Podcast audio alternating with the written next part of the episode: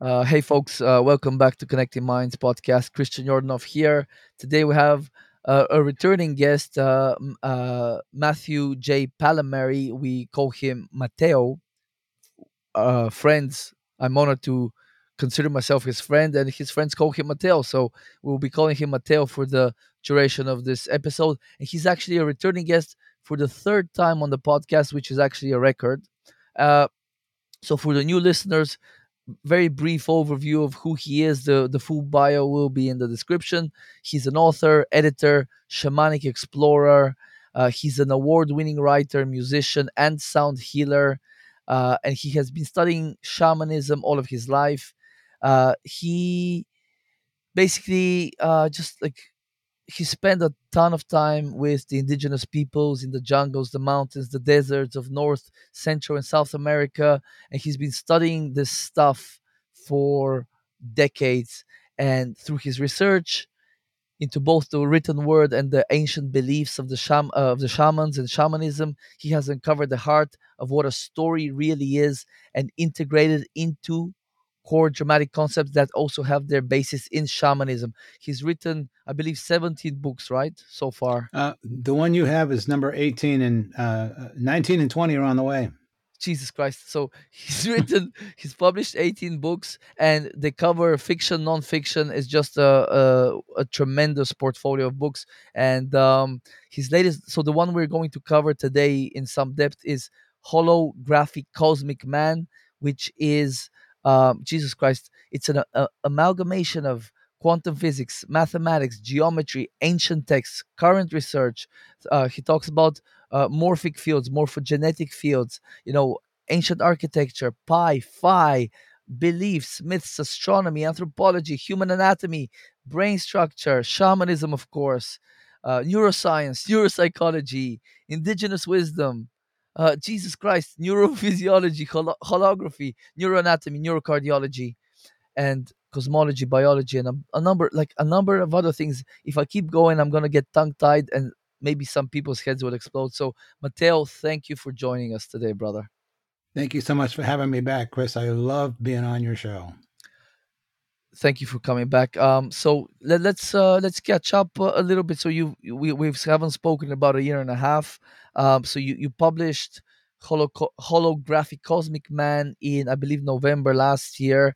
Can you just uh, give us first of all for the listeners that don't know you, maybe give a little bit about your background and can you tell us, you know, what compelled you to write this particular book? Sure. Um, as as you mentioned, I'm passionate about shamanism and have been studying it all of my life. And the original concept of this book came to me actually when I was in the jungle doing a shamanic plant diet uh, with ayahuasca and a number of other plants.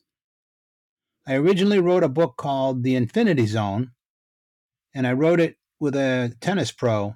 We wrote it together. I actually wrote most of it. Um, I probably wrote 95% of it, but um, he paid me um, and, you know, supported me along with it. So, energetically speaking, it was a good collaboration. But it's about perfect form and motion. But the idea for it has been really rattling around in my head for, for, for many years. So, I like to call Holographicosmic Man the Infinity Zone on steroids. And it, it ties in, it's a play on words. I think I invented a new word, um, holographicosmic. Yeah. And it's a play on words because there's the Temple of Anthropocosmic Man in uh, Luxor, Egypt. And it's a very precise mathematical map of the human body. And many years ago, a Frenchman by, by the name of Schwaller de Lubicz, he spent like 12 years on site and three more years. He spent about 15 years doing a full on mathematical analysis of the temple. And everything in the temple is based on the golden mean, the divine proportion. Um, every archway, every piece of art, every the placement, like there's temples within the temple.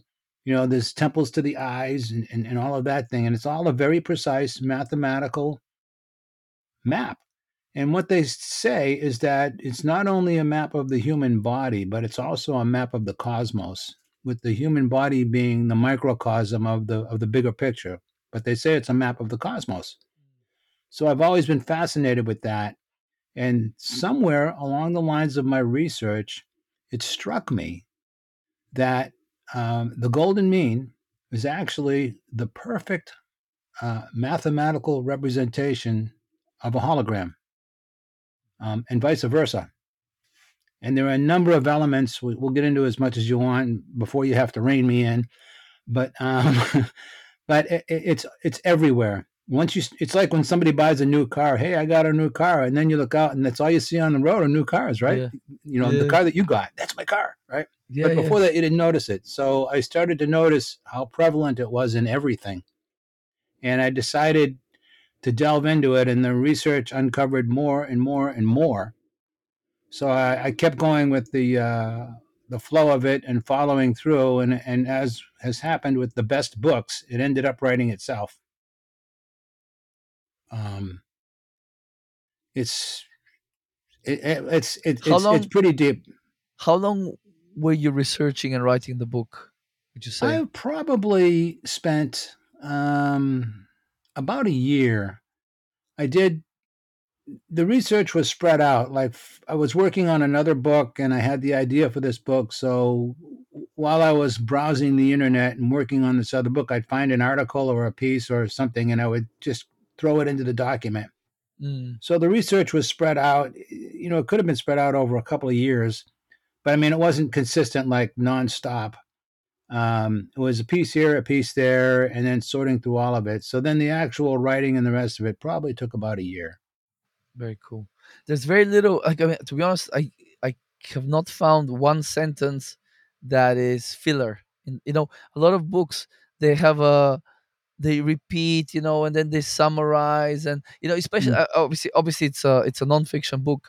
Um, so you know, now the um, the sort of latest, not not latest, but the the recent trend is telling stories and like uh like dumbing down a lot of technical concepts so people can understand them. But in, in this case, dude, Jesus Christ, like I had to like really just shut off everything, like in my in my psyche and just focus on this and try to uh, you know it's very very like I, I, I, and I, I mean this in the best way possible it's very dense you know what Mhm. i mean it's very very dense you've uh, compressed uh, like J- jesus like I, I got pains in my jaw uh, just listing the fields and uh, you know uh, you know neuropsychology human and that all this stuff. So can you can you tell us let, let's start with the golden mean since since we kind of picked that thread up. What for for for like the ignorant among us which i, I believe i don't really know this stuff in great depth what is the golden mean and how does that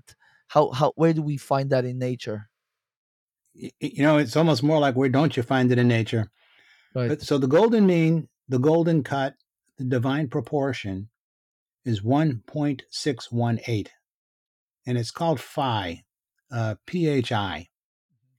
And it is everywhere in nature. And, and if you take that golden mean and you work it out, I'd have to show a, a picture of it, but you'll get the concept of it. If you take it and keep doing it in a circle, uh, an expanding circle of a spiral, it actually follows the Fibonacci sequence.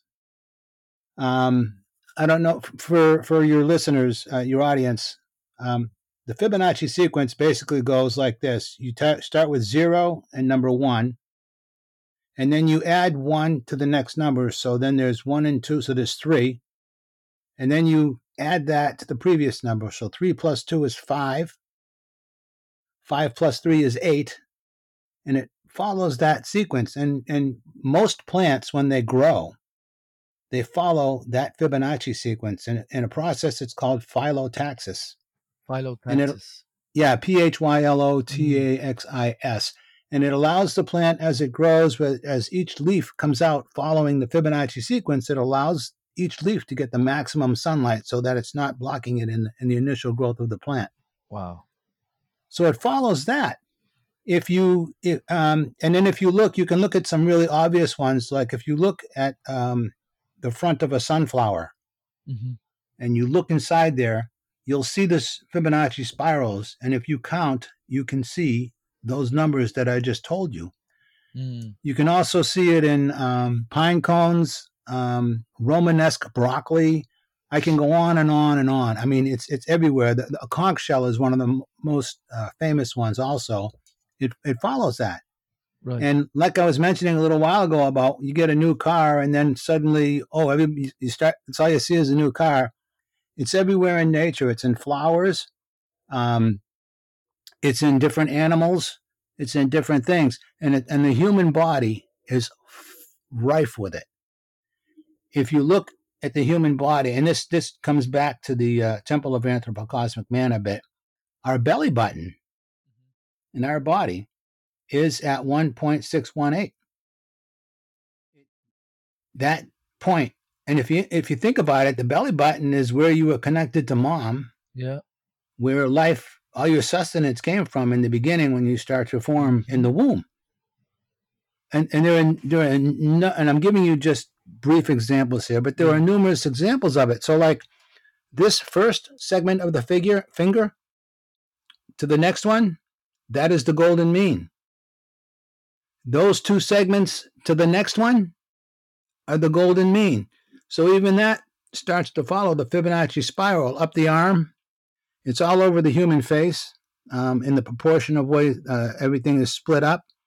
Um, it, it's everywhere throughout the body. It's everywhere throughout nature, and it goes infinitely outward, and, and in many respects infinitely inward. So, uh, in the beginning of holographic man, which you probably got a headache over, I started off with quantum physics because it it applies to quantum physics, and I went from quantum physics into nature, into the human body, out to the planet, out to the cosmos. I followed it like that way because it's all uh, it's what they call nested. Um, it's all nested within each other in, in both directions. Um, there's another expression that they use instead of nested. Uh, there's the implicate order and the ex, ex, explicate order. And it goes that way and it follows that. And when you look at much of the way life evolves on the planet, you will see uh, the symmetry and the beauty of that. So that's why it's called the divine proportion. And it was huge part of uh, ancient Egypt. God knows uh, how far back. You know, there's a lot of controversy over when the pyramids were made and when the temple yeah. was made and this and that. And as in many cultures, when one culture dominates another culture, they try to destroy the roots of the original culture. Mm. You know, in ancient Egypt, uh, a new pharaoh would come and he would destroy the monuments to the old one and then make make them his or put up his own monuments. Yeah, yeah, yeah. So there is that, but the roots of this go back. And one of the other things I discovered, among a million others, is that mathematics is actually a universal language. Any one of us, you could speak Mongolian, I could speak Greek. I mean, it doesn't matter. Both of us, no matter what languages we may have um, to communicate, we understand proportion when we see it. It's a, it's a major part of how the human brain works. So the proportion is everywhere. Even um, if you look at the human, the shape of the human skull, it follows a Fibonacci spiral. If you look at um, hurricanes, um, many of the galaxies um, are follow the Fibonacci spiral, and you can just mm-hmm. find it.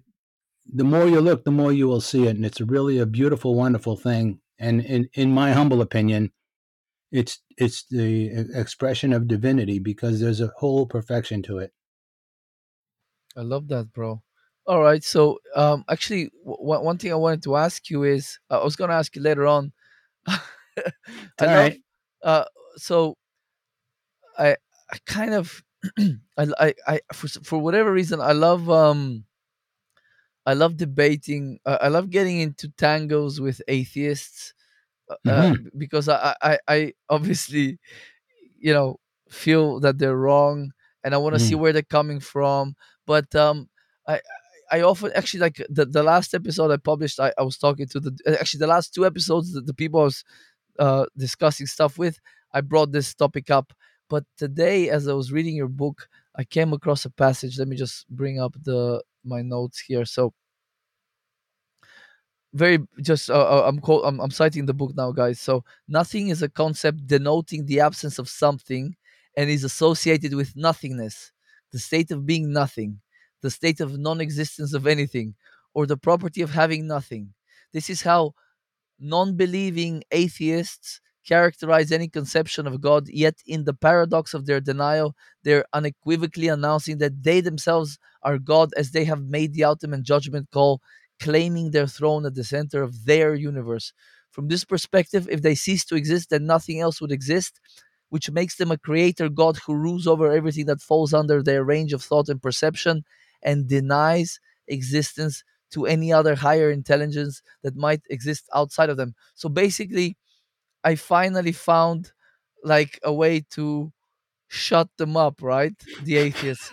Can you can you like uh elaborate on on what you mean by that, bro?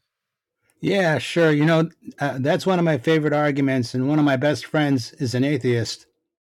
And and when I told him that, I confused the hell out of him, and he and he told me just uh, uh, we were talking about this like a, a month ago, and he said to me, "Dude, you told that to me 20 years ago, and it still messes with my head." so, really, atheists are really agnostics, and agnostics are like, "I'll believe it when I see it." Mm. And the reason my friend still doesn't quite get this, but the reason most people call themselves atheists, not all of them, but most of them, is because they they're rejecting organized religion. Mm. And I don't blame them. Mm. All that crap, right? Yeah, it's been yeah. repeated and, and reinterpreted and, and you know translated. It's not the real deal. Whereas in shamanism, it's direct experience. It's not about what somebody else said. Yeah. So in the end, this is one of my favorite terms, and I stole it. I'm a writer. I I, I don't know what's original. I steal everything because I'm a writer, and I admit Mm. it, right? Yeah. But I but I give credit. So um, i- in the end, it all comes down to radical subjectivity. That's one of my favorite expressions. Now, you could say something to me. I may get offended. Oh God, he he doesn't like me, or he's envious of me, or wow, he really likes me, or he thinks I'm brilliant, or he thinks I'm stupid. I, I have any number of interpretations that I can make from the, my perception that comes to me from the outside. Any number. So when you start to really work on this and you start growing in awareness and you start to realize that how you interpret reality is the truth. And of course, as we all know, truth is subjective, which kind of proves my point in a way. It's it's subjective. So what do you make of it? How do you see it? So it's all in the interpretation. There can be tons of interpretations about what are you perceiving. And one of the things I've loved about shamanism and visionary experience is that your your perception gets turned around six ways from Sunday. You know, you don't know where you are half the time, and you're in non-physical realms and this and that, and you're you're having these experiences. But you learn to sort through them, and you you start to realize that each quote unquote reality or dimension that you're perceiving has a different set of rules. So visions are very close to dreaming. Visions and dreaming are similar to waking but they have different things. I can i can be in a dream and i can fly on a purple horse with pink polka dots and wonderful big feathery wings in the dream and i'm enjoying myself i'm not even questioning that i'm flying a horse on a flying horse with all these colors but in in quote unquote waking consciousness it's a different set of rules so in um in indigenous cultures so, well, in Western culture, we separate. There's there's waking, there's sleeping, there's dreaming, and there's visions. Those are the primary modes of consciousness that, that we know of. But indigenous cultures, they don't separate them.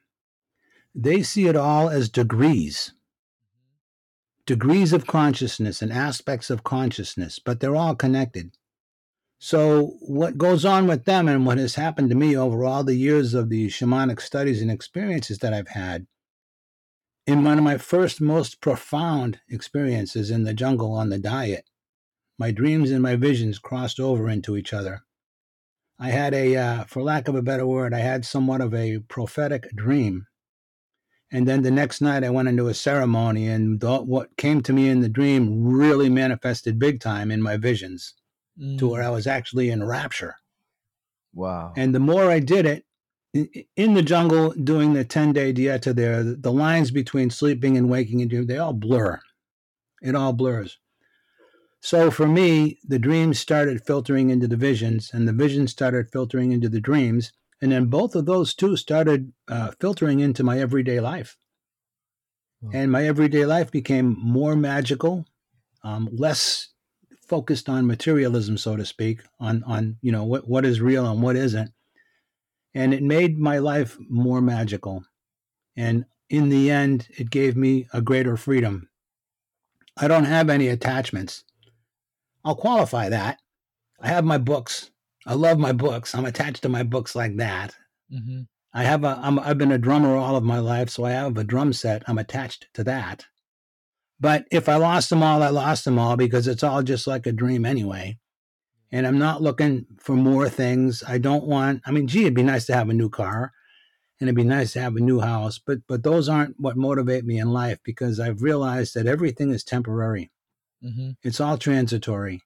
Even different parts of my life now they they're like different realities that I've passed through, and all the rules have changed. And of course, as you grow and you do the work, your perception changes, and you start to see things um, that you didn't see before, and then you start to see things that other people don't see at all. And when I say see things, sometimes it's a feeling, sometimes it's a perception, sometimes it's an energy, but I can tell things from people when I meet them by their energy. And it's not visuals part of it, hearing what they have to say is part of it. A greater truth lies in what they do as opposed to what they say. But there's just this whole, you know, I know I'm sounding new agey here, but there's a whole vibe, Yeah, yeah, yeah. and I can sense the vibe.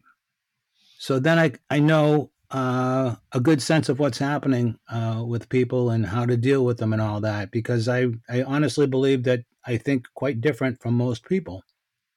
And after 24 years in the jungle, if I don't think different from most people and I haven't learned anything, then you might as well just put me out of my misery because it's all been a waste of time, right? Yeah, man. So can I ask you? So did did that when when what you were describing earlier did that stay with you? That sort of uh, opening or that energetic change, or did it kind of because you know sometimes when you take uh, entheogenics um, uh, uh, medicines, you can feel an opening, and then it, it kind of closes off again, and you you back to to daily life. You know, so did that stay with you, or do you think is it with your work with the medicines and the you know the the teachers there that you've just are permanently permanently open your psyche do you have to uh, like do you like another thing i'm curious about is do you still like you know take any substances or plant medicines like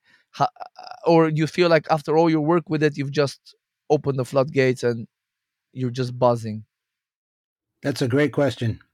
Um, let me do it in, in parts just a little bit here. One of the things I'm always saying and I'm always preaching about is that in a visionary experience like that, you may see something and have a revelation or an epiphany about something. Many, many, many, many people have that experience and they think, oh, I've arrived. I've enlightened. I made it. Nuh You've just been shown it for the first time. I, I like what you said about it opens up and closes. If you see it and you experience it, you need to carry it on in your everyday life because you're going to get tested. Because you've seen it for the first time does not mean you're enlightened. It means you've just seen it for the first time. And I often say that it's the, the time between the experiences are, are more important in many respects than the, the experiences themselves. Because then you're going to get practice. Let's say, for argument's sake, I, I, I discover, oh man, I'm, I, I judge these people. Oh God, okay, I figured that out. And then suddenly, two weeks later, when you're not altered and you're in everyday life, boom, that pops up. And of course, the judgment pops up because it's on autopilot Mm. and the ego's, you know, been doing its thing. So it's on autopilot, right? And suddenly you get caught up in it. And if you're becoming aware and you're paying attention, you'll catch yourself and then you'll correct it. But that will happen numerous times. And just about the time you think you've made it, and just about the time you think you've arrived, is just about when you'll get your ass handed to you. Yeah. And you will get humbled because you have to keep it. So I always like to say that I'm in a constant state of integration 24 7. If I never take anything again, I don't I don't need to because in, in another uh, play on words, I'm I'm I'm constantly tripping all the time. you know, so I got to a point where I wasn't, I was going to stop. I was like, enough is enough. And there's an old saying from Alan Watts. He would say, um, uh, you've, you've gotten the message. You can hang up the phone now. Yeah. But right about the time I was ready to quit, I got pushed into more of a leadership position. And my primary mentor passed away. Um, he was 90. And I learned from him for, for 24, 25 years. And then I realized the importance of carrying the tradition, or as I like to say, carrying the torch. Yeah. Yeah. So I got worked into uh, leading ceremonies. Now I was leading ceremonies, God, 17 years ago. And then people started turning me into a guru. So I bailed because we're all our own guru. I can help people, I can help direct them, I can help point them, I can counsel them, but I can't heal anybody. We only can heal ourselves. So, um, because my mentors are passing and I've been turning into an old man, as we all are, uh, some of us are further along the path. You know, all my older mentors are, are, are, leaving the planet. So I feel a great responsibility because they gifted me with the knowledge and the experiences that I've had that really few people ever get to have.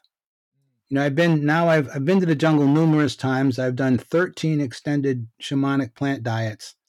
Plus, I spent time with the Shipibo Indians. I spent time in Mexico. All that stuff you read about, all the places I've studied. I, yeah, I, I probably have a total of something like altogether maybe seven months in the jungle, maybe a month and a half, two months in the Andes. I've worked with all the plant medicines up there, or all the ones I could find anyway. Yeah. Um, you know, I did the whole Huichol peyote uh, pilgrimage, peyote hunt, and all of that. Uh, I've done all those things. And most of the people who were involved, like I said, um, I'm getting older, they're all leaving. So I feel the great responsibility to pass on um, all of the experiences and the things that I've learned because they're gone. And if I don't pass it on, it's going to get lost. Is so, that why uh, you're so prolific with writing the books as well? Do you, do you do yeah. that out of a sense of duty in a way? Yeah. Uh, well, I'm obsessed. I'm an obsessive fool if you want to get to the core of it. Yeah. But I've been teaching for 35 years. And uh, I don't know if any of you, you may be, or, or the listeners are familiar with Ray Bradbury, uh, great science fiction writer. No, I'm not. He wrote uh, The Martian Chronicles, Fahrenheit 451, The Illustrated Man. I was blessed to get to know him through the Writers Conference, and he was one of my mentors among many. And I'm an old school writer in terms of craft and, and doing it and how to do it. And I started teaching at, at a very young age. I, I got asked to teach horror, fantasy, and science fiction at the Santa Barbara Writers Conference. And I was the youngest workshop leader for 15 years. And I'm still to this day, I'm pinching myself like, how did that happen? Right? Because I wasn't, I wasn't intending to do that, but yeah. I got to be very good at it. So the whole process of writing and creativity uh, has been a big part of my life, and I've, I, you know, I've mentored hundreds of writers. A lot of them are doing a lot better than me commercially. Mm. Um, but um, it's the whole process of creativity, and the shamanism has dovetailed into it nicely, so that um, I have a book, uh, Phantastic Fiction with a PH. Yeah, and it's a shamanic approach to story structure and it's based on my experience teaching at the conferences and learning from Ray Bradbury and a number of other big name, well known, successful writers who became first mentors and, then colleagues. And, and I was happy to say that book it got uh, first place in the International Book Awards for writing and publishing. Wow! And it was based on all the knowledge that th- those guys had given me. So um, one of the things I've learned and I've worked really, really hard on that's been beaten into me is trying to say more with less. So even though holographicosmic man is quite complex in the beginning, but it lays the background, and as you continue on through the book, the concepts come together and it makes more and more sense um, and gets really clear toward the end. And I mean, that was my intention. And I have other people, uh, reviewers and uh, readers, who have told me that's what happened, and that's what I had hoped for. So part of it, which you said, and thank you for saying that about me being very concise about what I have to say, is that I had to get a lot of big scientific papers, and then I had to, um, I don't want to say dumb it down, but that's the best way I can think about it. I had to simplify yeah. it yeah. for the average person, even though even now what you're reading is still complicated. I simplified it and made it as clear as I could because I wanted to get those concepts across and I've been uh, a big fan in the tradition of um, Rudolf Steiner. I don't know if you're familiar with Steiner or not. He started the Waldorf I have all his schools. books.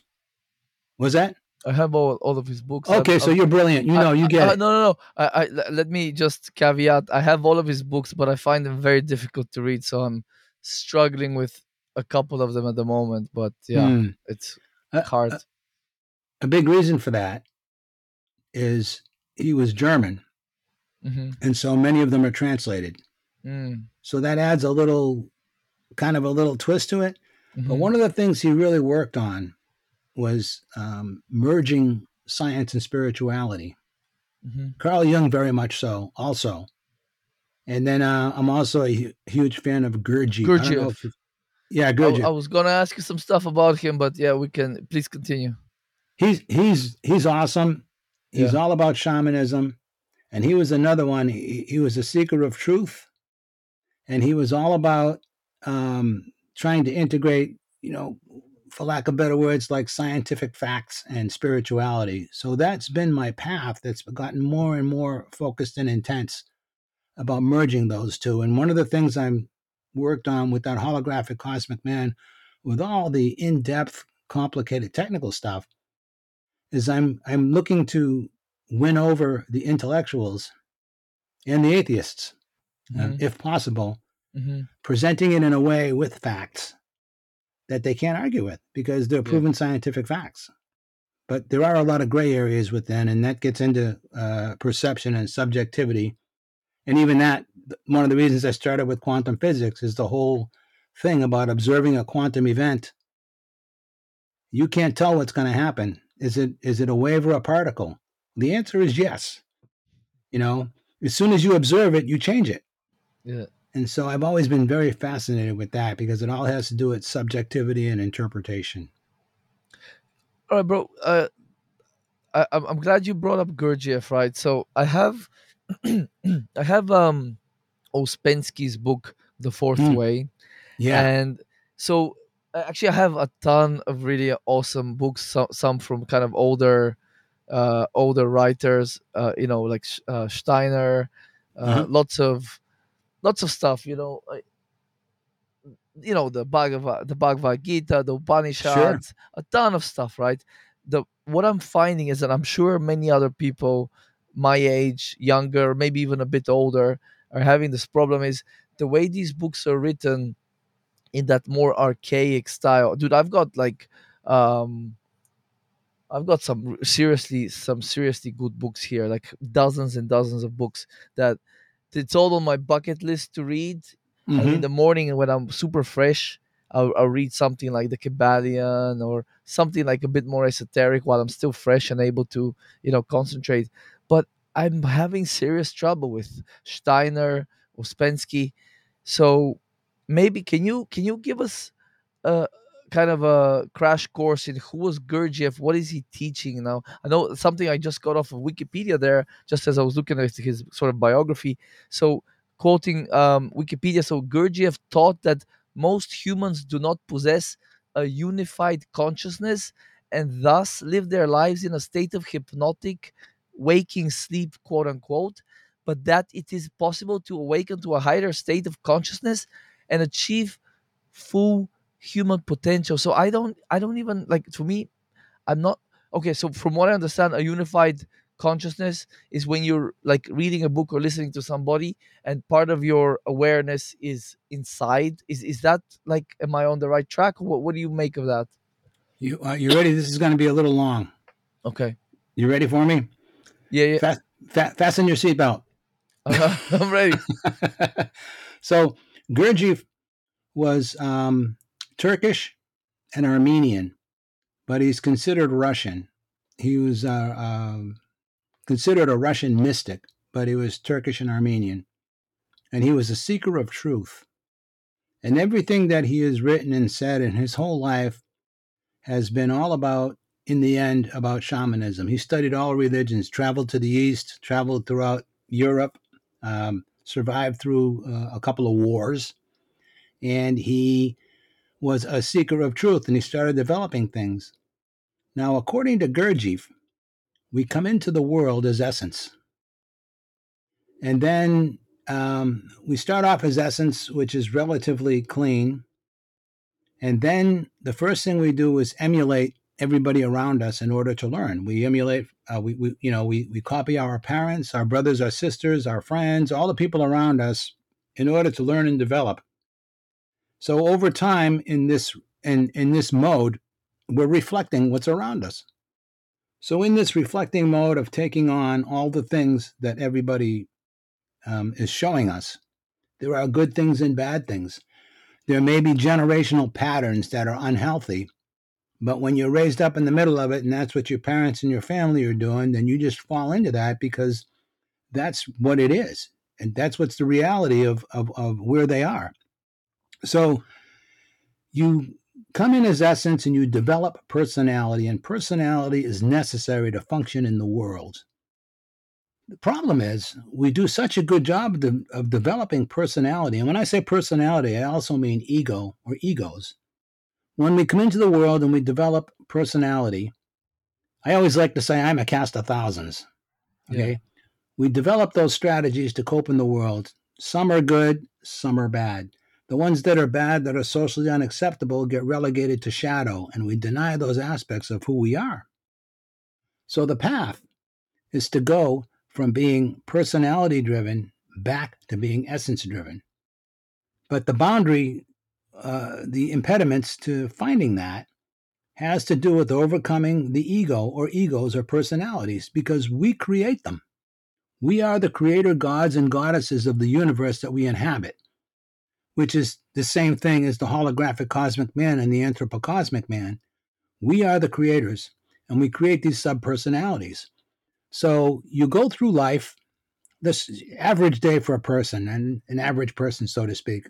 They get up in the morning, they're having breakfast with their family, you know, eat, everything's great, blah, blah, the kids, I love my wife, blah, blah, blah.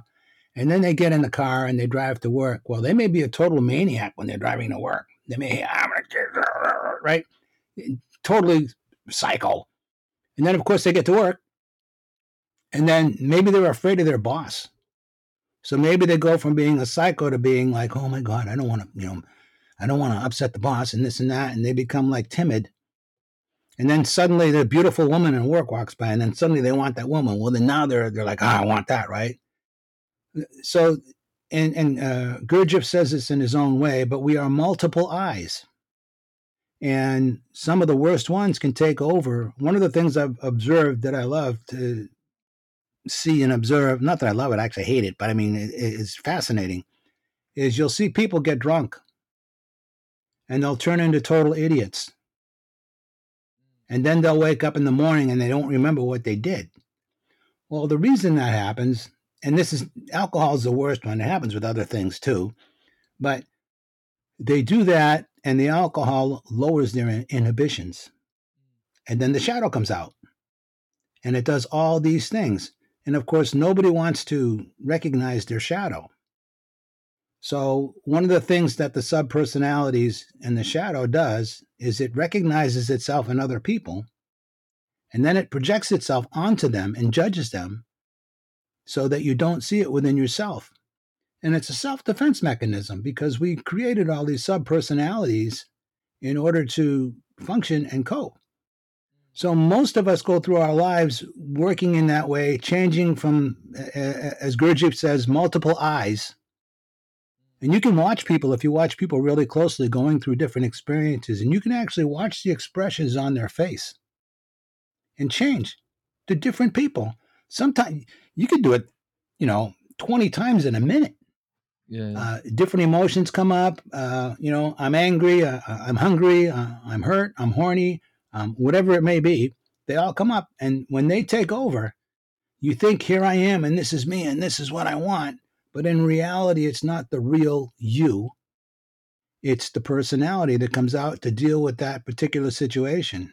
Uh, one of the things I've noticed about myself, among other things, is um, how much I use humor. Mm. When I meet people or I get in uncomfortable situations, sometimes I've been in some very intense situations where everybody's freaking out. And then the first thing I do is crack a joke, Yeah. right? And then everybody chills out and they relax. And, I- and it's my way of reminding them, hey, you know what? It's not that serious. Um, lighten up. You know, I- I had a guy get mad at me one time in a shamanic ceremony because I was making some jokes. And he's like, whoa, what are you doing? This is serious work. You're disrespectful. and I'm like, dude, you need to chill out. You need to quit taking yourself so seriously. And if you study American Indian spirituality and shamanism, they have um, Coyote. Coyote is the trickster, Yeah. Yeah. great teacher, right? It helps you. And then, you know, I'm getting a little bit off track, but they would have uh, Heyokas, which are the clowns. And their job was to follow the warriors around and make fun of them. They would cross dress, they would walk backwards, they would do all kinds of goofy stuff to make fun of the warriors so that they wouldn't take themselves so seriously. Interesting. And in oh, medieval Oh, times, Yes, I was just gonna say the jesters in medieval exactly, you're right. You're, Yes. Yeah, that's that's right. See, you're on track, track, bro, because that's right where I was going. Court jesters, Wow. that was their job.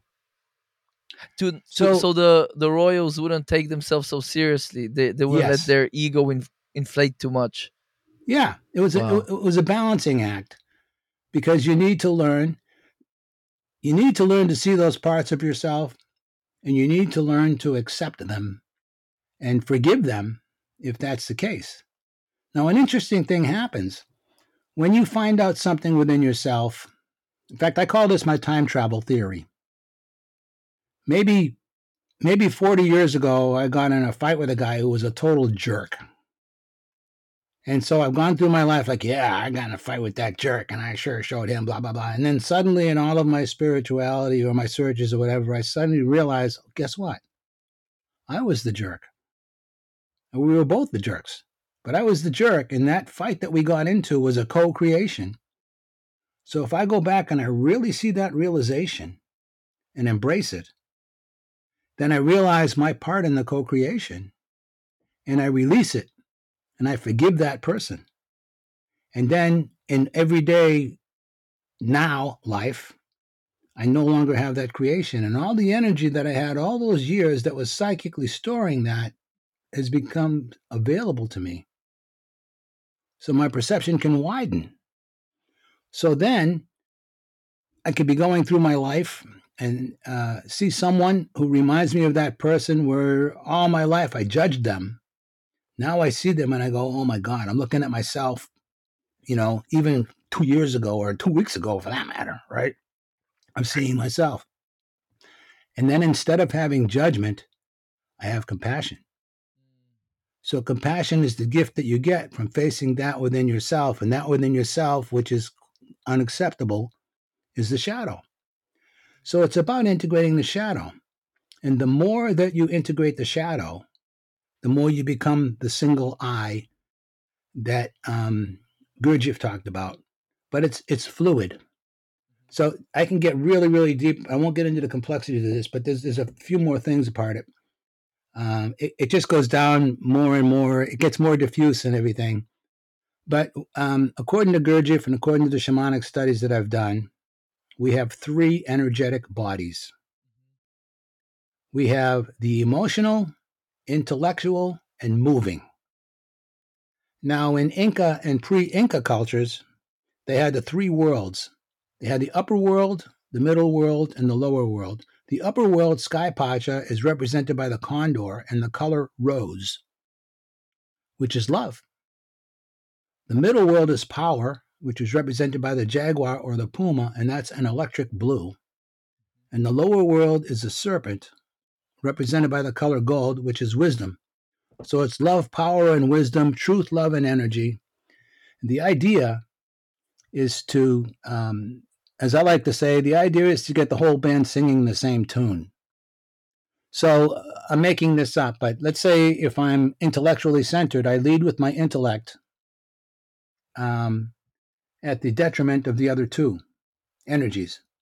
So somebody could say something and I could think about it, and then I could get upset. And then I could get so mad I hit him. Yeah. So what did I just do? I went from intellectual to emotional to moving. Maybe somebody says something and I pop off and then I hit him. And then I think about it. And then I feel really bad at what I just did. So then I've gone from moving to intellectual to emotional. It, it varies, but we always, we generally have one we lean on more at the expense of the other two. Great sports people, uh, great athletes are moving centered. Great thinkers are intellectually centered. Great lovers are, are heart centered, you know, emotionally Right. centered, right? Right. So this is ongoing and it's fluid and you and you don't just you never arrive. You never ever arrive. Anybody who tells you that they're enlightened, run. Because it, it doesn't happen. You get better, you get more aware, but one of the beauties of it is that it's infinite. Yeah. So if you can learn and get to yourself to a point where you're responding with all three at once, then you're in that one I that Gurdjieff mentioned. And all the other ones, he called him, you know, he, I remember he had an expression, just a mechanical man or a mindless man or an unthinking man, because it's all those subpersonalities that take over and they're on autopilot. So most people have no awareness that they're even doing that. They think that it's them. So the idea is to get them all together. And when you're doing some of the work I've done, um, when you're focusing in on that, you'll get to see this ultraviolet electric color, which is the combination of all three.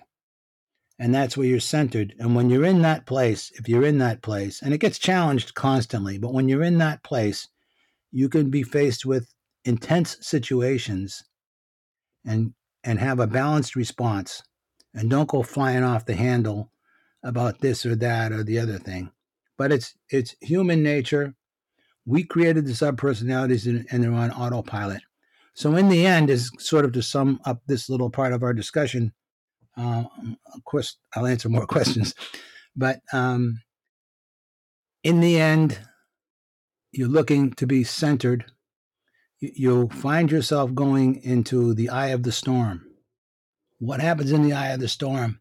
Nothing. So you move through these things and you become more and more aware. And you move from being uh, head centered to heart centered. That's the real path, going back to being heart centered. And heart centered is connected with the feminine and it's tied in with intuition, which is superior to logic. And intuition, you can have 27 things in your mind and suddenly you'll get an epiphany, boom, and you'll realize that it's all this one thing and you get this flash of insight, right? Yeah. That doesn't happen with logic. Logic plods along, but it's intuition that gets the bigger picture. Yeah. You know, logic is all ones and zeros and, and this and that, and, you know, yes or no. Um, there's that whole sort if of, then uh, else. yeah, du- you know, dichotomy, Yeah. duality, right? Yeah, yeah. Whereas intuition really grasps it. So the more you become heart centered, the more you become centered. And um, this last little piece, I mentioned about the temple of anthropocosmic man in the human body. So in shamanism, the heart is the sun, which is the center of our universe. And going back to the anthropocosmic man, if you look at the sun as the center and the life giver uh, of us, and then like the lungs and the kidneys and the liver, those are like all the planets. So in shamanism, the heart that is within us is connected to the sun at the center of our solar system. And that is connected to a bigger sun, to a bigger sun, to a bigger sun, all the way back to source. And if you think about the sun and shamanism, shamanism is all about energy. And the sun gives its energy unconditionally. And if we did not have the sun giving its energy unconditionally, we would not exist as we know it. So there's a beautiful uh, quote from, uh, I, I, get mixed up one way or the other. It's either Hafiz or Hafez, excuse me, um, 14th century mystic. He says, even after all this time, the sun never once says to the earth, You owe me. Look what happens with a love like that. It lights up the whole sky. The other final little piece of that is that if you think about everything being energy and you think about different densities of energy, the sun is made up of the two lightest, fastest moving elements in the periodic table of elements, hydrogen and helium. So, in terms of spirit into matter, or however you want to call it, the highest frequencies of hydrogen and helium, those are the ones that give us life from the sun. And that, our heart, through, like I said, eh, eh, you know, it's represented in the temple and all that, is connected all the way back to source. That is the real path. And it's not easy. Growth is not easy. Growth is painful. Growth is not fun. Yeah. And most people are afraid to, to face the darkness. But if you can get through it, the benefits are amazing. Um, one more little hmm. thing, and then I'll stop and let you go. no, please, please, please. What they say in the jungle, and I've been through some real hells in the jungle, and some heavens too. But what they say in the jungle is that all of the discomfort that you go through is what you need to do to prove that you are worthy of the gift of the knowledge that the plants have to give you. You have to prove it. And when you do this work, and, and, and Jung and Gurdjieff, they, they're, they're really in line with this. You need to face the dark and accept those parts of yourself that you have rejected because you've abandoned your creations. As a creator, God or goddess, you've abandoned your creations. And we come into the world as it is with an abandonment wound. I can go off on that too, but I, I, I can stop here unless you want me to go. I don't want to. I want to give I, you a chance no um actually th- th- that is kind of where I, would like to take it is and i think we may have talked about it on a previous episode probably. but um it's always worth revisiting because there's so many layers to this. Even like i feel like i've done in the last three four years i've done a lot of shadow work a lot of internal work mm-hmm. but like you said you never arrive. There's always some some shit that you that bubbles up that you haven't dealt with or some other conflicts that arise that you know you can pinpoint to some other trauma or something else. But at the on the other side of things it's like accepting the isness of it though it is what it is. So you know we are imperfect beings and if we are able to accept those uh, aspects of ourselves that we think we uh, label or judge as negative, maybe that is a, a, positive step to take that we can live in, you know, uh, I guess more peace with ourselves. What kind of what's your what's your perspective on that? All right, so I was going there anyway, so now I'm going to go a little further because I love your questions too, man. I just love your questions. So, um, we come into the world with an abandonment wound. Um, you're probably familiar, or maybe your listeners are familiar with the work of Stanislav Grof. Mm, for sure, uh, sure. And the perinatal matrices. Yes. And so, in a nutshell, there are four perinatal matrices. In the first one, we're in the womb, we're at one with mom, all our needs are met, and everything is blissful and expansive. It's beautiful. And then one day, all of a sudden, the first contraction hits and your wonderfully expansive world that you've only known so far collapses with that first contraction. And your wonderfully blissful, pure environment gets polluted with hormones and all these other things. Suddenly, your blissfully expansive world is threatening. That's the second perinatal matrix. The third one, you get squeezed into the birth canal which is even worse. You're suddenly in the exact opposite direction from being expansive to crushed down to unimaginable, fearful, traumatic horror. And then, of course, the fourth one, you get spit out into the world. And usually the first thing that happens is you get slapped in the ass, right? Yeah. And here you are. So we come into the world with that abandonment wound. And, and, and, and, we're abandoned. And all of these things emotionally go back to these four core processes. Now, if you think about it in a holographic manner, one of the things about a hologram, among a million others, is that if you take a hologram and you cut it up into a bunch of smaller pieces, the entire image is w- within each of the smaller pieces. Right? It's it, so so you know everything everything is nowhere and nowhere is everything. Right? I mean it, it's all there at the same time.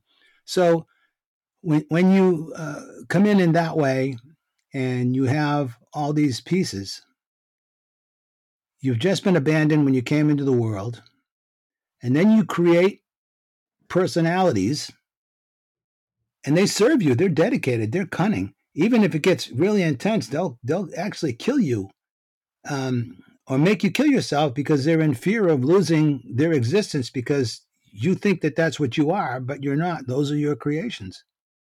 But anyway, you go through your life, and you emulate and copy all these people to learn and develop these personalities, and then you do the judgment thing, where you see it in other people and you judge them so you don't see it in yourself.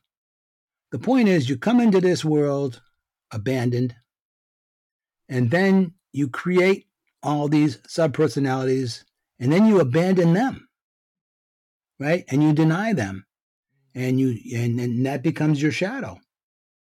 And the more you deny it, the worse it gets, and the more it will try to come out every chance it gets. I mean, how many times have there been, you know, crimes of passion? Or, you know, why did you murder that girl? I don't know what got into me, right? Um, all of those things come from the abandonment of those aspects that you have created. So you need to um, work together to make it all come together so you are um, responding in a unified way um, and owning those parts of yourself, good, bad, and indifferent. So you see where you come in abandoned, you make all these creations, you abandon them. You see where it splinters and gets smaller and smaller, and you see where the the, the microcosm is in the macrocosm, Mm-hmm. which is what a hologram does. Yeah. So, oops, sorry. so there's a good model for that uh, to follow. So- Um, go ahead. Just try, there's so many directions we could we could. Uh, Oh, dude, here. I'll go all day. You know that. yeah yeah I, i'm just thinking so so um so f- okay we know that psychedelics is one way to face ourselves face the shadow or at least at least bring it up we can then choose to ignore it because i know a lot of people can take psychedelics just for the the buzz which Yeah. is a little bit wasteful but you know you, you can't judge people for it's better than doing other things right um you know watching tv or whatever else So- yeah. What what um what intentional ways i suppose other than psychedelics can can people use to you know do shadow work with that that you you know that you know of or would recommend you God, I just so love your questions, dude. So um, that's really that's a great question. Um, I worked with a personal coach for five or six years, very expensive, and everybody that she worked with who was trying ayahuasca, she told all of them, "Don't stop, don't do it," mm-hmm. except me. She encouraged me to keep doing it, and I struggled with what I learned from her with what I was doing with ayahuasca. And it took me four or five years to really pull it all together. And suddenly I realized it's all the same process, there are just different approaches. So, psychedelics are wonderful tools if used properly and respectfully to discover those parts of yourself because it stirs up all of the stuff that's hidden down there within the subconscious and it and it comes out but um, i tell this a lot um, it's not for everybody some people don't need it. Some people can't handle it. And you can do the work without it. And one of the main things you can do, it's all about awareness, and awareness is all about paying attention and being focused on the moment, because in the end, the moment is all we really have. So if you um, are paying attention like that, and you um, watching the world around you, you'll come to realize that everybody around you in your life reflects an aspect of who you are. So anything that anybody does that drives you nuts, somebody does something and you just want to wring their neck, that's your shadow. But you need to be able to see it. You need to be able to recognize it. And then you have to own it and accept it. And that comes back to the whole thing I was talking about earlier about gaining compassion by going through that process. But if you're very observant, you will see that and if you continue doing the work and you continue on the path in that way by paying attention, a lot of the people in your life will fall away. Hmm. And new people will come into your life. And I believe the reason for that is because you're changing your energetic. You're you're changing, you know, the frequency that you're at. It's like I was saying earlier, when when, when you get up there and you raise yourself up in frequency and awareness and you start to see things differently, some people in your life will just no longer be compatible. Yeah. New people will come in that match your energy, and you will resonate with the new perception of energy. And, and just really briefly, um, more for the listeners than anything else, there's the whole concept of resonance. So, what happens is, um, back in more so in the olden days, so to speak, a radio station will transmit their show at a particular frequency, whatever it is, AM or FM. When you tune that dial on your radio to that same frequency, you get the show out of nowhere. It's in the air. And when you tune to that same frequency, that when those frequencies match, that's called a resonant frequency. And you're resonating with that signal. So when your energetic, personal energetic changes, your frequency changes, and it starts tapping into other resonant frequencies. And if you're really working on expanding your awareness and, and rising up, so to speak, then those kind of people will be attracted to you mm. and the other ones will fall away. But another little interesting thing happens is that subconsciously, your shadow will also draw the dark to you. It's a subconscious thing but it will recognize the dark in the others, and you may be drawn to that. And you have to sort that out. But uh, an interesting thing happens is the more that you uh, go along the path, and the more you grow like that, you gain uh, greater clarity and you reach new levels. When you reach a new level, you get a whole new set of problems. Yeah. And you get a whole new, greater responsibility because if you've raised your frequency, now you're responsible for that that greater level of things that you know. Now you know what you didn't know before. So there's no excuses because you know. Yeah. In shamanism, it's called the power path. And you become a man or a woman of power. Or in the words of, of Carlos Castaneda, a man of knowledge. You become that. But when you know that, you can't go back to the old ways because you know better. And if you do go back, the consequences are greater because you know. So, uh, last little piece of this part um, you have, um, how can I put this? You have levels of consciousness. So, like right now, we're considered to be in three dimensional reality. But if you think about pure dimensionality, geometry, a lot of this this actually comes from Steiner. Mm. A point has no dimension. First thing you do with a point, if you move it, you have a line. Yeah. A line is the first dimension. Mm-hmm. But guess what? If you exist in the first dimension, then all you see are points. Yeah. You take that line and you move that line, and then you have a plane, which is the second dimension. If you live within the second dimension, within it, all you see are lines.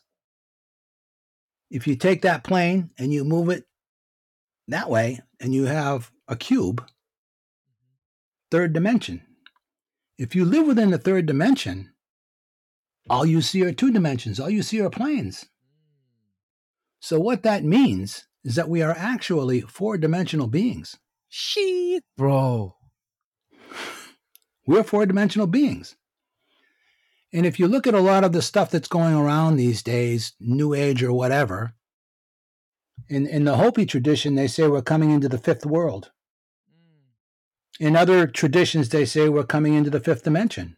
Mm. And the fifth dimension, if you think about all this dimensionality and expansion that I'm talking about, it all has to do with movement. So, time as we know it is movement. Yeah. So, the fifth dimension has to do with time.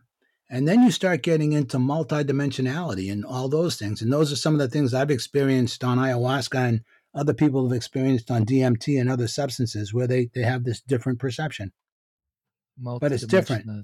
So we're actually four dimensional beings aspiring to the fifth dimension. And there comes a point where you raise up where suddenly you're perceiving in a different way. You don't look at the world the same way anymore. You see it from this other perspective. And as I mentioned, you have to be in the dimension above the one you're perceiving in. So greater responsibility comes as you go up. And again, it's infinite. Who knows? 60 quadrillion dimensions, right? That you, you, you can't On put a on, limit on it. until you merge with source. You head towards source, you become heart centered, and you Yeah. resonate with source. And you become it's interesting because you you sort of surrender yourself to source. And you think that you're giving up your individuality, but you're actually by surrendering to source gaining more of it.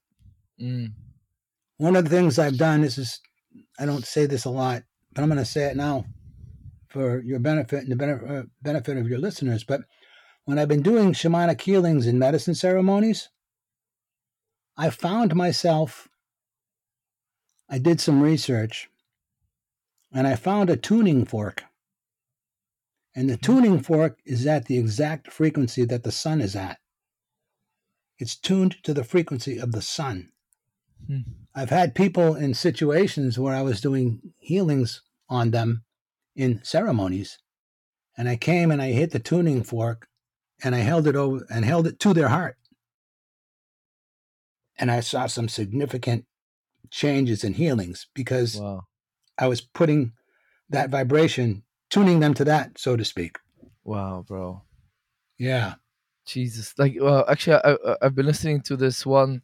Uh, I guess they called the they're a band. Technically, they're called Phi Phi Tribe, Oh, and um, they all their music is free on YouTube. If you go to Phi Tribe, they have over hundred thousand uh, subscribers, and the music is tuned to four hundred and thirty-two hertz.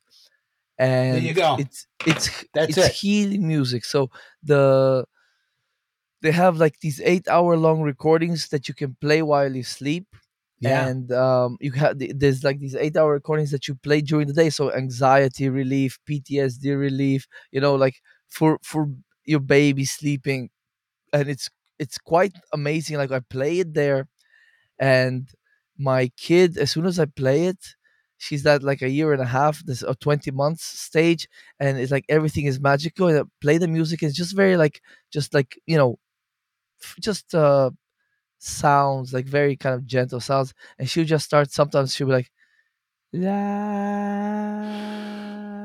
you know? Yeah. just like just really loving it sort of thing. Um hard to describe but um you just the the energy in the in the room in the living room is quite different when we play that music right? So yeah. dude like i know we, t- we talked about it uh on the first or the second time i interviewed you about you know your sound healing and um you know and I've listened to you talk about it a lot, and yeah, definitely like free. Even Tesla was talking about uh, frequency, vibration, and what was the third thing he was talking about? So these things have, you know, a tremendous impact on physiology, psychology, the the morphic field around us. Even dude, watching my dog when I when I play this music, like I play Mm. it in the background, my dog, dude. I don't know, am I am I seeing what I want to see? But like this, I see in her, she just there with her eyes closed, lying down so peacefully. I can see this Mhm. peace and serenity in my dog's demeanor when I play this music, man. I love it. Is it is that PHI tribe stuff Yeah, like that? yeah, yeah. I, I'm gonna look it up Check it I, out. Yeah, I, I- I've had a similar experience in that um, you may know this, and I don't remember what I said to who at what interview and blah blah Yeah. blah. If I'm being redundant, humor me. but I'm a I'm a percussionist and a vocalist. Yeah. which I do in ceremonies, and I play a handpan. You familiar with handpans? Dude, I, I've I've, lis- I've watched you play it on YouTube. There's one Okay. video of you, dude. It's amazing how you play that thing. Yeah, thank you. So I had that, and I started playing at different events with people. You know, just family gatherings and all that. No medicines, just Yeah, I was at a family gathering not long after I first got it, and um, we're at uh, a relative's house, and there were kids screaming and jumping in the pool, and dogs running, and people sitting and yakking, and blah blah blah. I mean, just all this family chaos, right? And Yeah. I just sat down in the middle of it, and I started playing, and everybody, including the animals, stopped. and they were all just they were like they were in a trance and and they were all um just like gaga like totally focused on it. it's amazing, bro.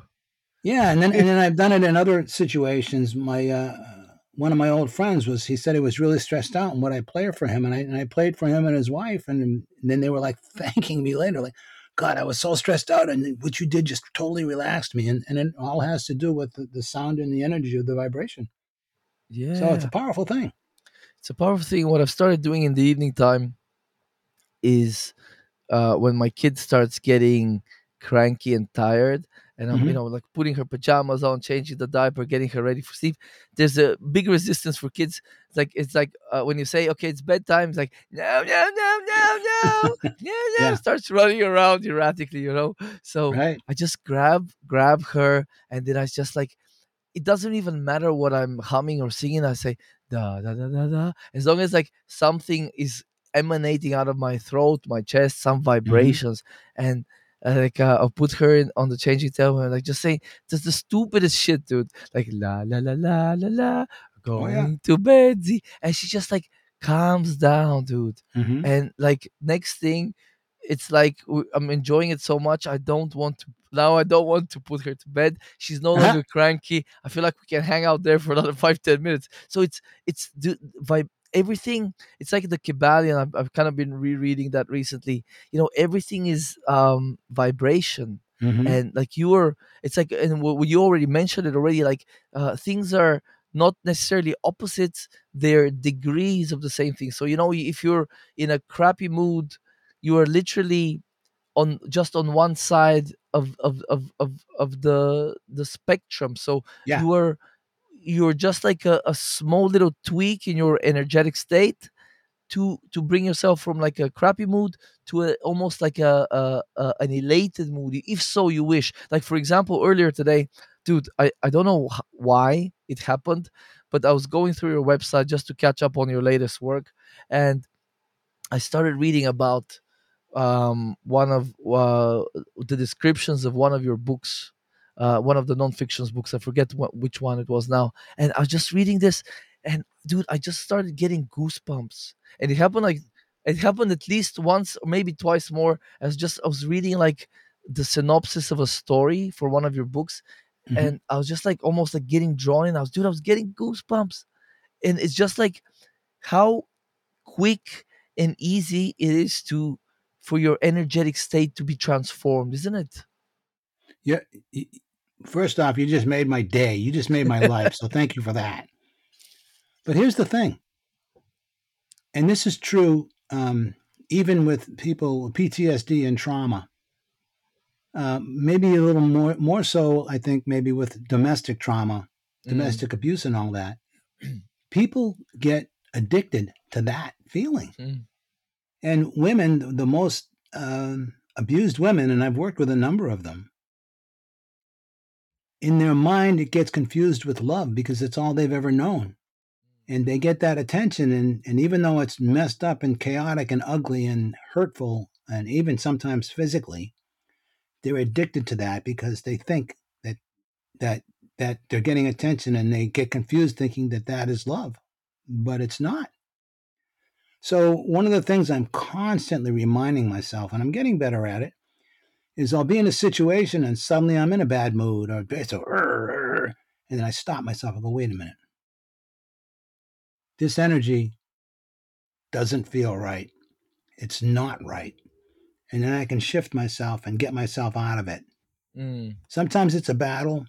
It also tends to mug you because it's a it's a survival reaction Mm. um, that gets to your deeper core. You're it's instinctual, and so it doesn't really follow logic.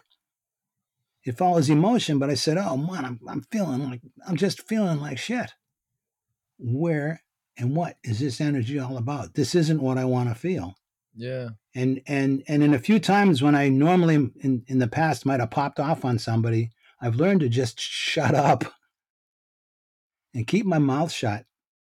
And sometimes it might take a day or two Yeah. before I figured it out. But the point of it is, is that I recognize that unhappy, non-harmonious energy, and then I know something isn't right. And then I have to go down and follow it down, so to speak, yeah. to yeah. find out where it's coming from. And the same thing happens, by the way. I've done I've done tons and tons of dream work. And when you you- wake up from a, a dream and you're trying to figure it out, Yeah.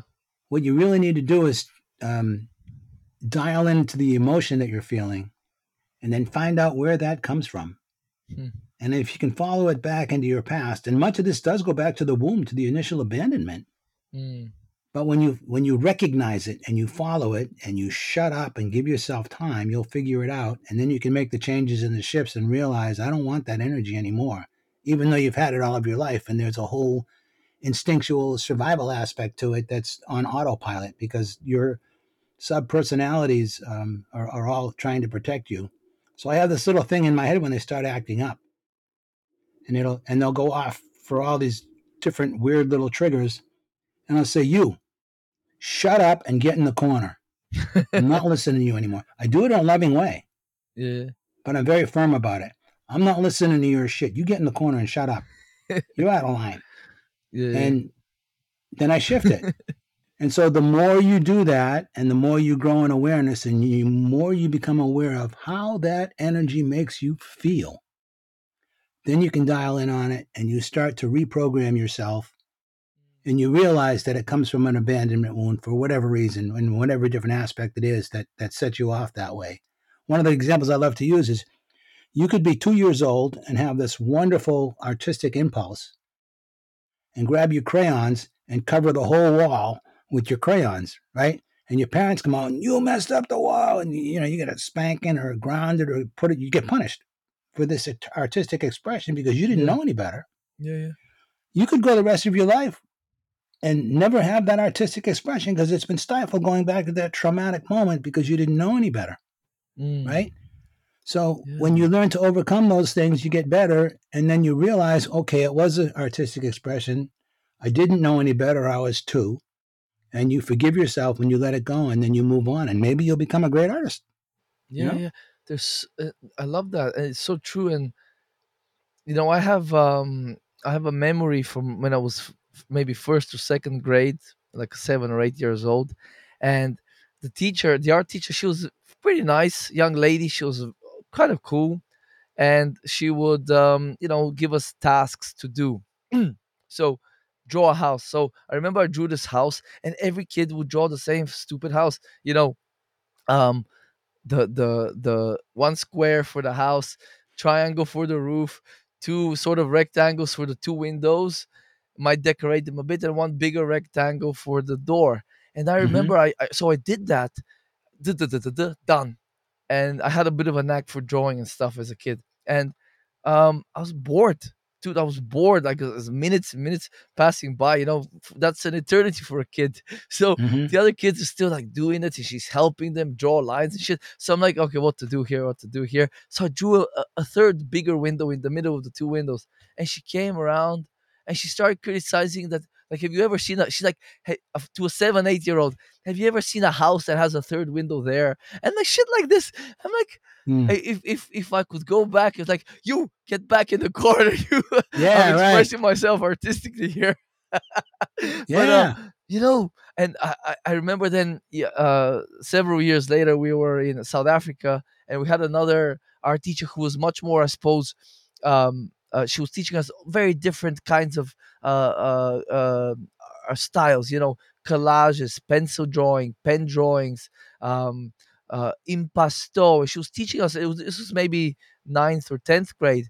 And um, I remember I would always put off projects to the last moment, so we had to do this collage from magazine cuttings, and I did like a boat in the sea. It's like three or four pictures I cut out of some um, magazines, you know.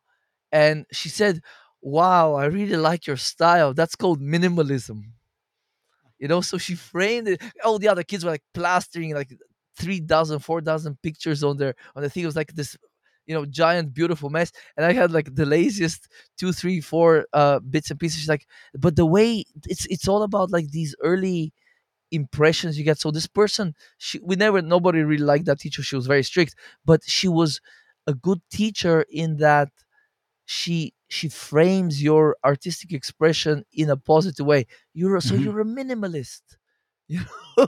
Yeah, it's so- beautiful. so it's beautiful bro and there's uh there's a lot of tools we can we can use to go back and you know revisit these things you know so we can use psychedelics of course you know i, I talked about eft or emotional freedom technique or tapping um, there's Mhm. internal family systems there's a number of sort of psychological or exposure therapies what other ways do you think we can kind of you know bring up the aspects of our shadow and start working with them do you think meditation is one of those any other ideas Yeah, meditation is very helpful. I've been meditating for, gosh, probably over 40 years.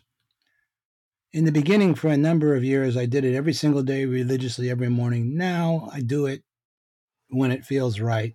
Um, I've Mm. done so much work with the plant medicines and all that that it's not, um, it's a good practice and it gives you good habits that help you. Even when I've been in altered states, in visionary states where things are nuts and get out of control, I can put myself into a meditative mindset to calm down the monkey mind mm-hmm. and get some clarity because it's not jumping all around. And all that stuff is the different aspects trying to, to um, get your attention. I had an interesting experience. I was down in the jungle back in October and I was in a very dark place and I was just in, in the dark. And in my head, a mile a minute, Oh no, my stomach hurts. No, no, I, I got a headache. No, I, I think I gotta go to the bathroom. No, I, am gonna vomit. Oh no, it's, no, no. This is that. Oh, that person. uh, And then suddenly, like out of nowhere, this voice in my head just went, "There's nothing wrong." And whoosh, it all stopped, wow and it was all this drama. Like I was all anticipating, you know, what's gonna happen now or what happened then. Blah blah.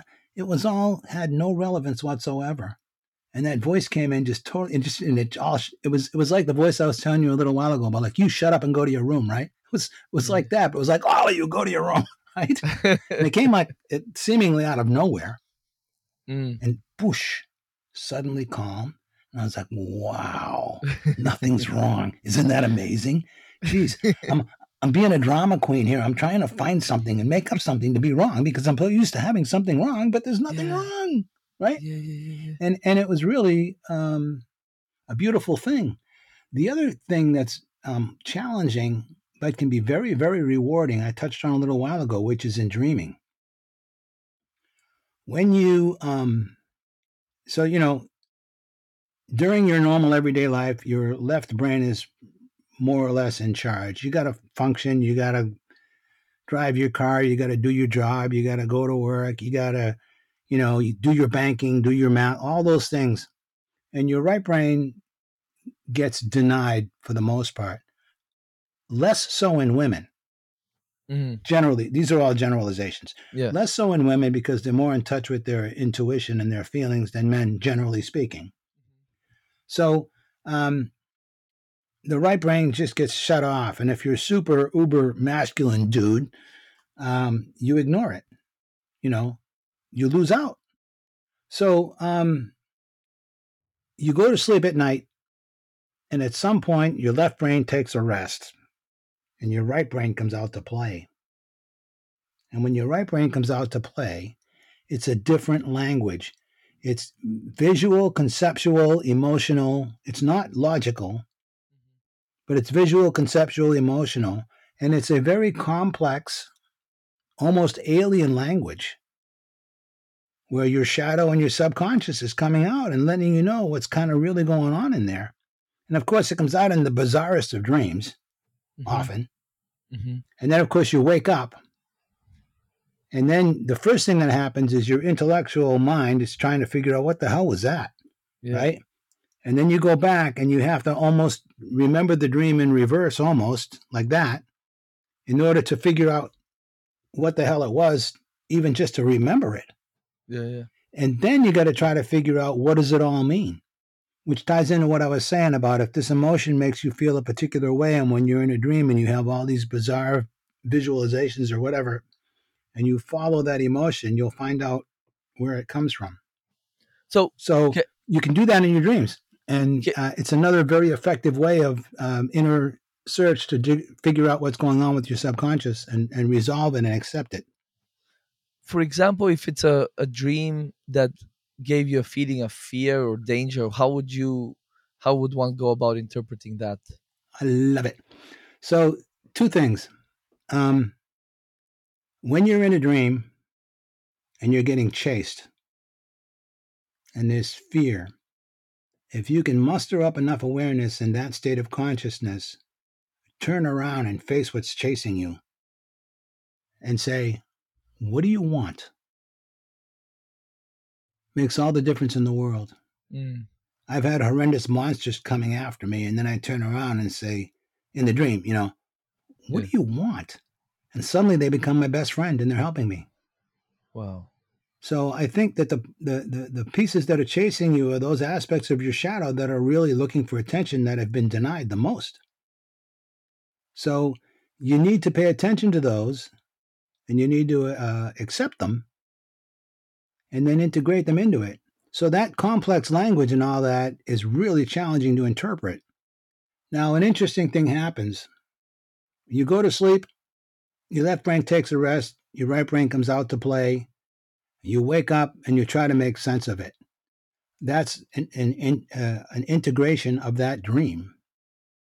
Well, what happens with ayahuasca is your left brain doesn't go to sleep, and then your right brain gets turned on Mm.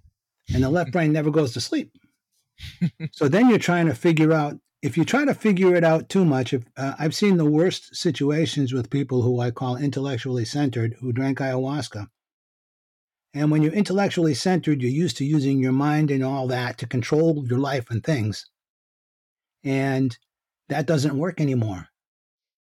I had a, uh, a renowned PhD come to the jungle, real brainiac, and he spent his first three ceremonies curled up in my lap in the fetal position because he didn't know how to act. He didn't know how to deal with anything. It was unprecedented for him. It was a new thing like that, right?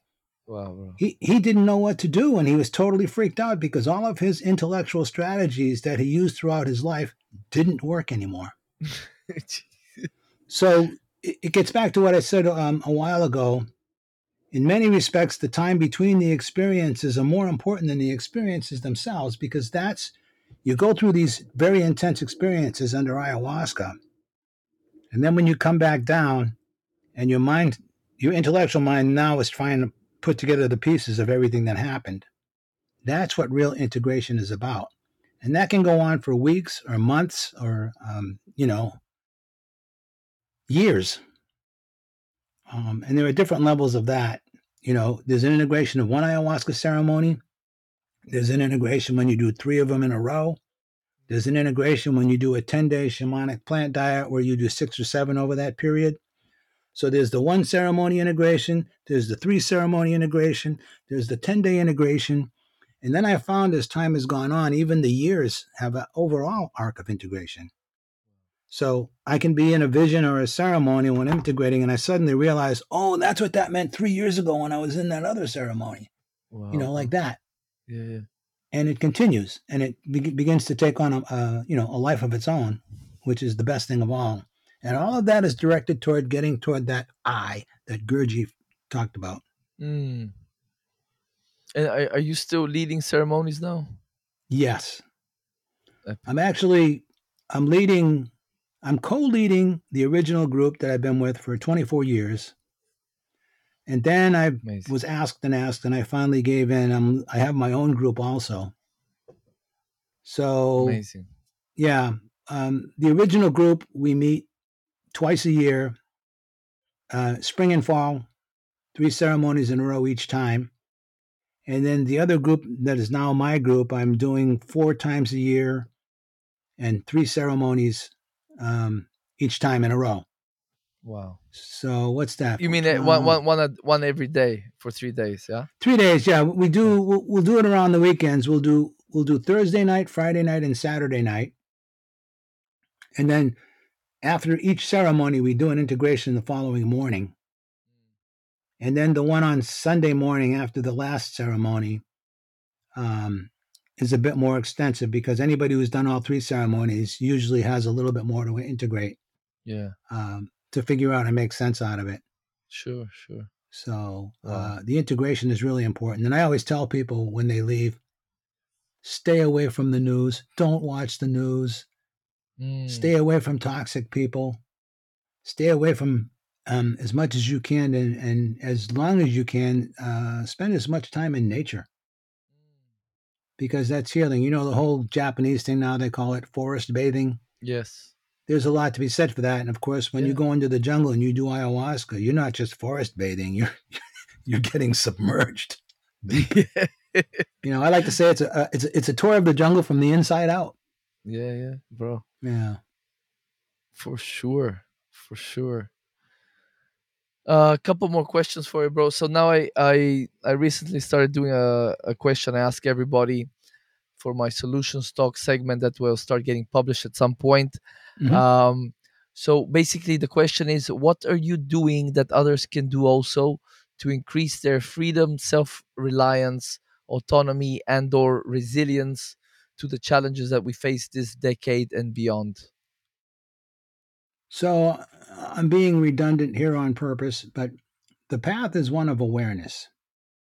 So I've done things in the past unconsciously following the subpersonalities because I didn't know any better and it felt good. And sometimes when you're when you're self-righteous, you feel so right.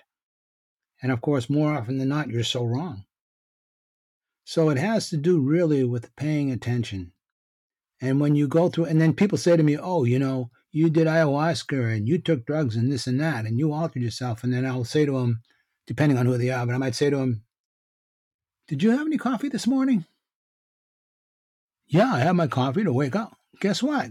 That's an altered state. And I tell younger people, you know, a lot of people when they younger and they get into the psychedelics and they're going trying everything in the world. And I'm the last person to to point fingers because that's what I did when I was younger. Yeah. But when I was doing it, there was no guidance like there is now. There was Mm. no such thing as microdosing. There were really not many precedents um, to set out, you know? So um, bringing it in all together and paying attention. I tell the younger people that you've been doing so much stuff now that you should really try stop doing everything for a while because you've been doing so many things that going to baseline consciousness is actually going to become an altered state for you Mm. because you're so used to being high all the time. So why Yeah. don't you try that for a bit? You know, in, in my case, when I was younger, uh, in my very early 20s, first I was a vegetarian for 23 years. And then um, I went 13 years without doing anything. I wouldn't drink any coffee. I wouldn't take an aspirin if I had a headache. I went, I was totally vegetarian and I went purely baseline for all that time. Then I was exposed to Terence McKenna. Mm. I don't know if you're familiar with Terence McKenna or not. Of course. Yeah. Of course. Yeah, well, we were, we were friends. I, I got to know Terence pretty good. Mm. But when I read his best work, in my uh, humble opinion, is Food of the Gods. I have that book. Yeah. Oh, that that to me was his best. And um, when when you go in that way, and I got the whole idea, you mean to tell me that there's a connection between psychedelics and spirituality? Are you kidding Yeah. me? So when I read that after the 13 year break at the time, which was like in the like 1995, um, I spent a bunch of money and I bought all the stuff. I spent a thousand bucks and I started growing my own mushrooms. Nice. and I didn't tell anybody. And I went back into altered states with the idea of spirituality as opposed to what's going to mess me up. I want to get high on this. I want to get, you know, like you'd said earlier, I was just trying everything because I wanted to get high, see what it was like. But that was it for the experience. This way, when I saw psychedelics and spirituality, and then I realized all these ancient cultures had psychedelics at their core, you know, the Mayans and a lot of the, all over the world. Um, that was a huge revelation to me. And when I started taking the mushrooms with the intention of spirituality and self exploration and self improvement, it was life changing. And it Mm. ultimately led me to ayahuasca. But again, um, it's not for everybody. I'm what's considered a hard head. I can take big doses. And, you know, I, I've been like high on pretty big doses and I forget about everybody else. And they're all like losing their minds. And, and then I have to like, I got to recalibrate myself and go, oh, wait a minute. They're having a hard time. I, I, I better slow down and watch out for them and, you know, not be Yeah. flying off like I like to do, Yeah. you know, until the time is right. So there is that.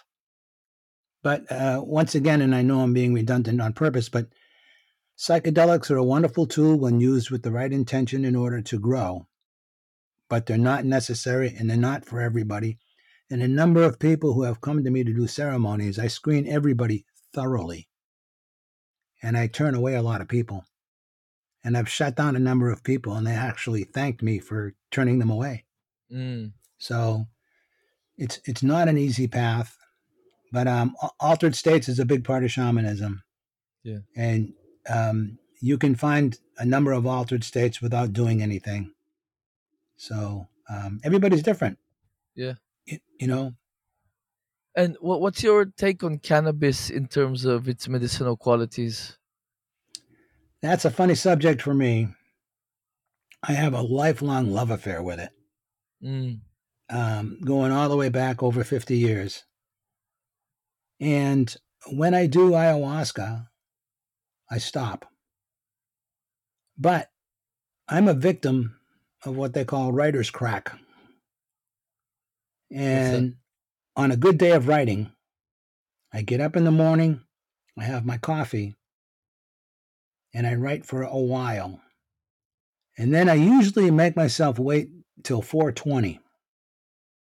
Now, as the day has gone on, the caffeine's kind of wearing off, and you keep drinking it, but it doesn't do anything. You get kind of brittle and edgy.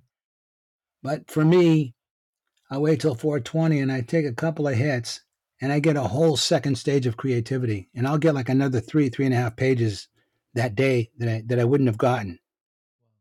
So coffee in the morning, cannabis in the afternoon, and when I'm when I'm writing a book, I'm I'm I'm sort of possessed by that book. It owns me. It has its own life, and I'm just I go, I go, I go, I go, and that's how I get things done. But um, when I'm getting ready to lead ceremonies, when I'm getting ready to do ayahuasca, I stop both of them. I have self discipline, and I'll stop doing both of them, so that I go into the ayahuasca without being under the influence of anything at all. Sure. You don't It's want the you Go don't ahead. want the the feminine energy of the cannabis to interfere with the feminine energy of the ayahuasca, right? Well said, brother. Um, you know, in the jungle, they they sort of say, you know, ayahuasca is the dark feminine, and they consider it to be the mother of all the other plants. So basically, ayahuasca saying, "Get out of here, you little bitch! This is my territory." you know, yeah, yeah. I want you to come here clean. I don't want you cheating on me with all that stuff. And that's Mm. the tradition that I work in. There are other traditions that use cannabis with it. Yeah. But um, the tradition I work in doesn't, and I experimented with it, and I agree. Don't take anything else. Mhm. It's just like I had somebody tell me, "Oh, um, you're you're going to lead an ayahuasca ceremony, and then you were going to do mushrooms after that, and five meo and kambo." And I'm like, "Stop! That's No, just ayahuasca. If that's not good enough for you, you need your head examined because that's indulgent. And people who do that, I I, I call them rookies. They don't know what they're doing. yeah. And I'm kind of a strict traditionalist. I stick with Mm. the original ways. And if you're Mhm. going in and um, the ayahuasca is so powerful, why do you want to do anything else? Yeah. And why do you want to have to go do 5-MeO or kambo or something else after you do the ayahuasca? You, to me, you're screwing with the integration. Yeah. Let that sit in. If you want to do those things, do them as a as a, a separate thing if you feel the need to do them. hmm But um, I just think it's really bad to do in conjunction with it. Yeah. Now, when I go to the jungle and I do the plant diets, it's ayahuasca and then a number of other plants. You know, you get a picture every day of a plant or different plants. And I've worked with most of the plants that they have, if not all of them now. And they are all synergistic and related to ayahuasca. And their energies are conducive to it. So, in that way, in that tradition, it's it's workable because it's what they've done, you know, since literally since prehistoric times. So, By the way, Yes. I I from Holland I I ordered some uh chuchuhuasi and uh Yeah. bobinsana and stuff like oh that. yeah, And bro, I, I was making teas and stuff like that, but I made some tinctures, right? And the bobinsana tincture before bed, the most incredible dreams. amen. the most vivid dreams. Uh, in fact, it's gonna make me want to take some tonight before bed. I still have some some tincture. Very interesting plants. So, for what it's worth, I had the most profound experience of my entire life with Bobinsana. Mm, This is in my memoir, Spirit Matters. And I'll, but I'll give a brief overview without trying to give the whole way of thing. Hopefully, everybody will run out and buy my books and buy them for everybody they know and blah blah blah blah. but my first plant diet was with Bobinsana. mm, And Bobinsana grows by the banks of the river. And the roots go deep down into the earth. And the, the, the branches and, and leaves and stuff, and flowers go up to the sky. And they say that it connects heaven and earth. wow. So I had the most lucid dream I ever had in my entire life working with Bobinsana. Mm, And I woke up in the dream and I was lucid. And I said, okay, don't take over the dream. Don't try to fly. Don't try to breathe underwater. Just stay lucid and see what unfolds. And I had all these experiences. I'm giving away the end of my book, by the way. But I had all these experiences with Teresa.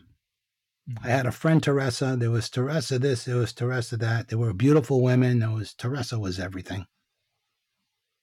And I started asking people, what's Teresa? And somebody mentioned Santa Teresa de Avila, who was considered like the patron saint of like epileptics and sort of visionary things. mhm. I had this profound experience of Santa Teresa. So I was, I, I didn't know who she was. So I was asking around, and some people started telling me that. That night, I went into an ayahuasca ceremony, and I was in rapture with Santa Teresa for about four hours. Wow. I didn't know Spanish at the time. She was communicating me with me in Spanish, sort of telepathically, and I understood everything she was saying. And I didn't mm-hmm. know Spanish. And I had the most profound experience. And I even started, I was so in love that I even started having like erotic feelings. And I like got all embarrassed about that. And she's like, stop. That's normal. Don't worry. It's okay. It's another Mm. sort of expression in this way of, of, of love. Mm, So I was totally, absolutely blown away by that experience. Now, I got through the dieta. I had to deal. My mom's been gone about 19 years now, but I had to deal with my mom as soon as I come out of the jungle to call her yeah. yeah. because she was worried I might get kidnapped by the Shining Path or Sure. you know eaten by a jaguar or, or all those things. All those things, yeah. You know, as soon as I get back to civilization in, in the small jungle town, I would call her. So I called her. And I said, Ma, you're going to think I totally lost it. I said, I know you're going to think I went off the deep end, but I got to tell you, this experience I had. And I told her everything, like I just told you. And she got very, very quiet. And I said, Ma, you know, you okay? I know you're probably freaking out now that your son's really gone off the deep end. And- And she says, I've never told this before to anyone in my, my entire life. But you know that I was raised Catholic. But you know that I never really bought into it. But when we were kids, your grandmother assigned us saints to pray to. And she Mm. assigned your aunt uh, Audrey, um, she assigned her Saint Joan, and she assigned me Santa Teresa de Avila. And even though I never bought into the whole Catholic thing, anytime I've ever prayed, I prayed to Santa Teresa. incredible, That did it for me. incredible. That changed my life. That was a major turning point in my life. And as the Yeah. years have gone on, I've realized that Santa Teresa, aside from being Santa Teresa, actually at that time was the face of the cosmic feminine for me. Wow. And I got in touch with my feminine, which was non existent before that. I had no, I went 30 years of my life without crying. It just wasn't there. I was a tough guy, you know? Yeah. It just wasn't there. No feeling. Yeah. And I got back in touch that way with my feminine. I went through a couple of years of the stupidest things which set me off, bawling my eyes out. You know, one time my mom called me. She said, Happy birthday, honey. And it was so sweet. I just I started bawling. And I'm like, and she's like, You okay, honey? And I'm like, and she said, You just take your time and have a good cry, you know. And I must have went on for 10 minutes. Wow. And then I finally leveled out. After that, some of the weirdest little things would set me off. Mm. And then after all of that, my intuition just went, Wow. And I started having intuition. So I, through all of that, I discovered my my lost feminine, which was suppressed in my shadow because I grew up in a tough neighborhood and blah blah blah, Mm. all that stuff. You know, street fighting. Yeah, guys listening, um, get Mateo's book, his uh, the first part of his memoir called Spirit Matters. Get that on Audible. It is riveting. It's riveting, guys. I, I've actually listened to it multiple times. By the way, I don't remember. oh, all- thank you, all of- brother. I don't actually remember all of the details. So when you when you when you told that story, I was like re-experiencing it. But I did back in 2020. Um, I did listen to it multiple times, bro. It's a very very interesting, adventurous life you've had. It's un- almost it's almost unbelievable your life, you know. So I'm Uh, told. and and that's just the first part, you know. I I actually do have um I do have uh floor, but I have not yet had the chance to read it. I'm just gonna get the audiobook. Or maybe I got the audiobook as have to have a anyway. Uh guys, Hmm. start with Spirit Matters. It's really, really riveting. If you if you uh if you vibe or jibe or whatever, vibrate with Mateo, you're gonna love it. You're gonna love Thank it. Thank you, Um, brother. so tell us uh, as we wrap up bro tell us about your you said two more books are in the pipeline you said Yeah, I'm finishing. I'm doing the audio book. In fact, I've been up since about 4:30 this morning. Um, I have to narrate after 11:30 at night and before 6:30 in the morning because of the airport that's near here.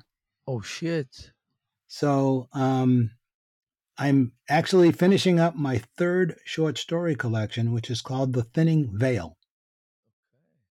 So The Small Dark Room of the Soul was my first one.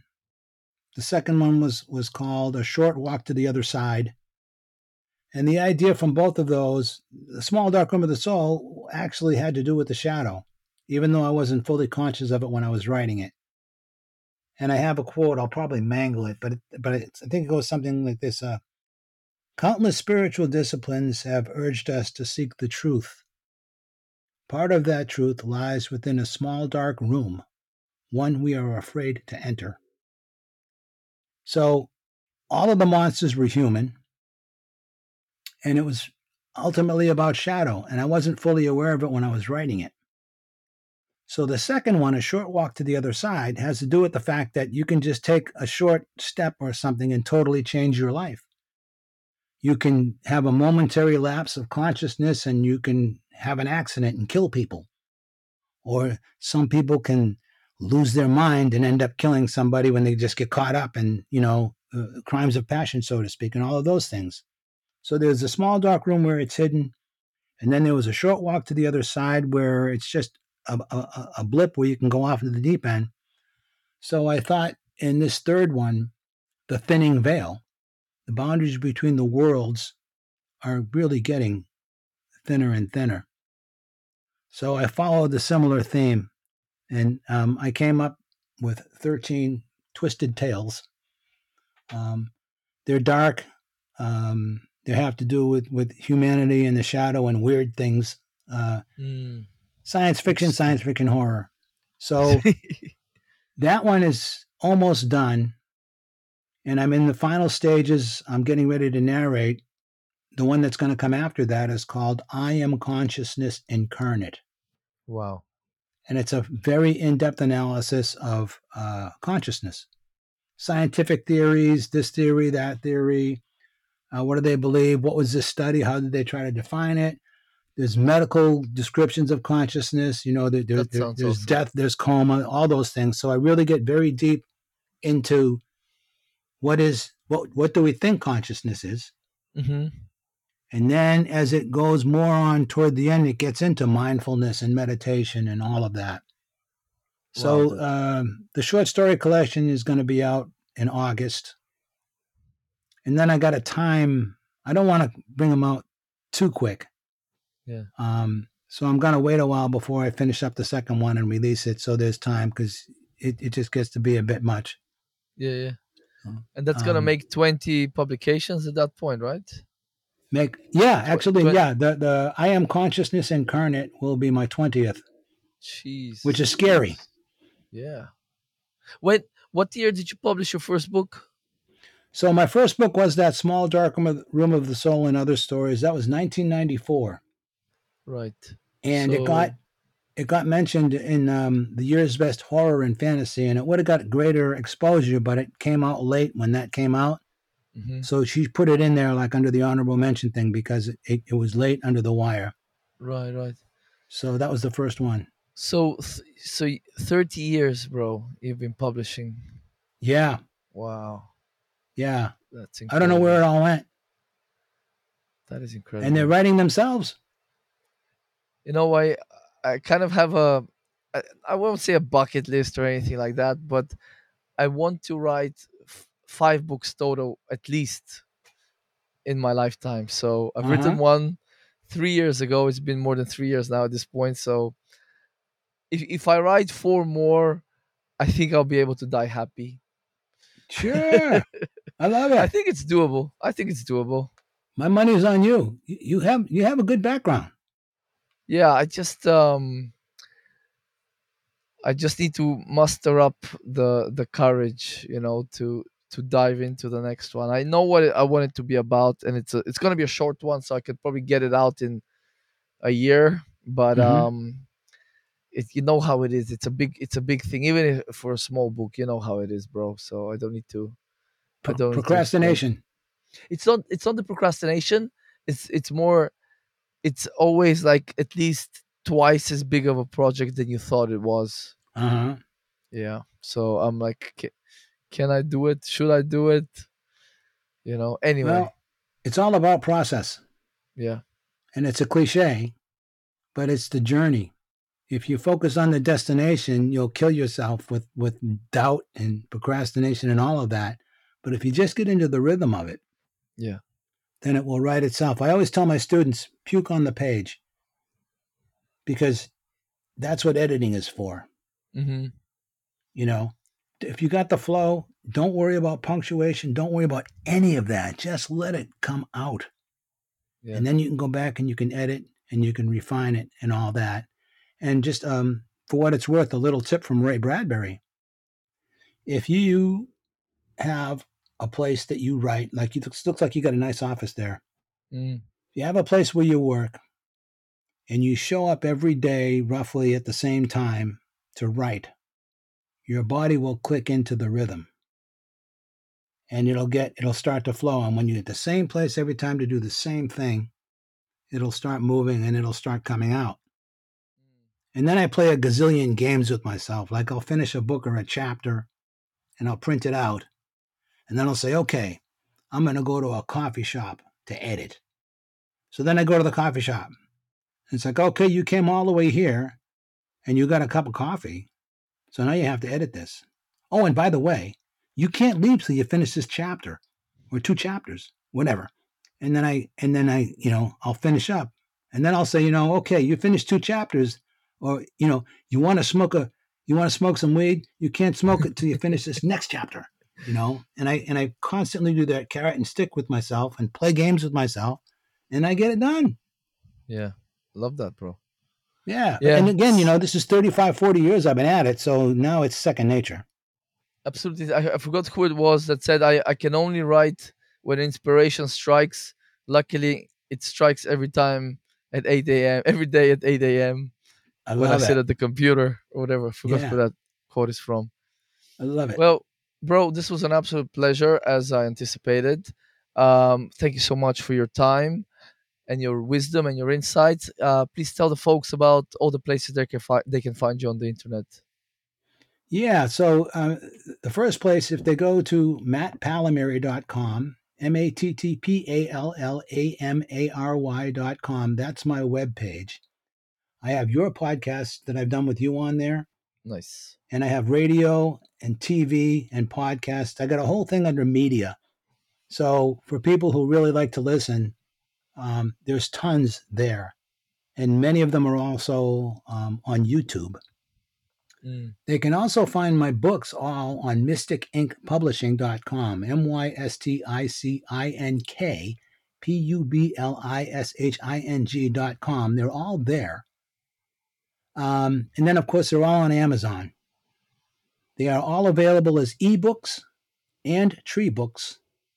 And right now, I'm on my, um, I'm, this one I'm doing right now will be my 12th, number 12 audiobooks Wow. all the really you know i have science fiction i have horror i have i have a historical novel i have memoirs i have all these things but um all of the stuff that you and i have been discussing all the spirituality stuff for the most part those are my nonfiction books um so they can find me all there and if anybody goes to my webpage there's a little contact thing if they want to pop me a little message it'll email me and i can communicate that way also and um I really uh, very much appreciate you having me back on the show. I love your questions. You and I have a real good, we have good resonance, brother. Yes, brother. I, I believe we do. And Yeah. um, it, it's interesting uh, what you were talking about inspiration or intuition. I literally, I, I, I can't even think of, I, I didn't arrive logically. I didn't like arrive, you know, uh, at the, the decision uh, to email you. Just one, one, I think it was one morning. I was here at the computer. It's like, oh shit, I sh- I'm doing like I'm doing the podcast regularly again. I should email Mateo. It literally was like that, you know. So I emailed Mhm. you. It just popped out of nowhere, and it was the same story with like a few other people that um I just oh I'm just gonna email this person. It just literally comes out of nowhere almost. So, Timing is everything. yeah, yeah, yeah. Yeah. Well, we will look. So you said August is the next one, yeah?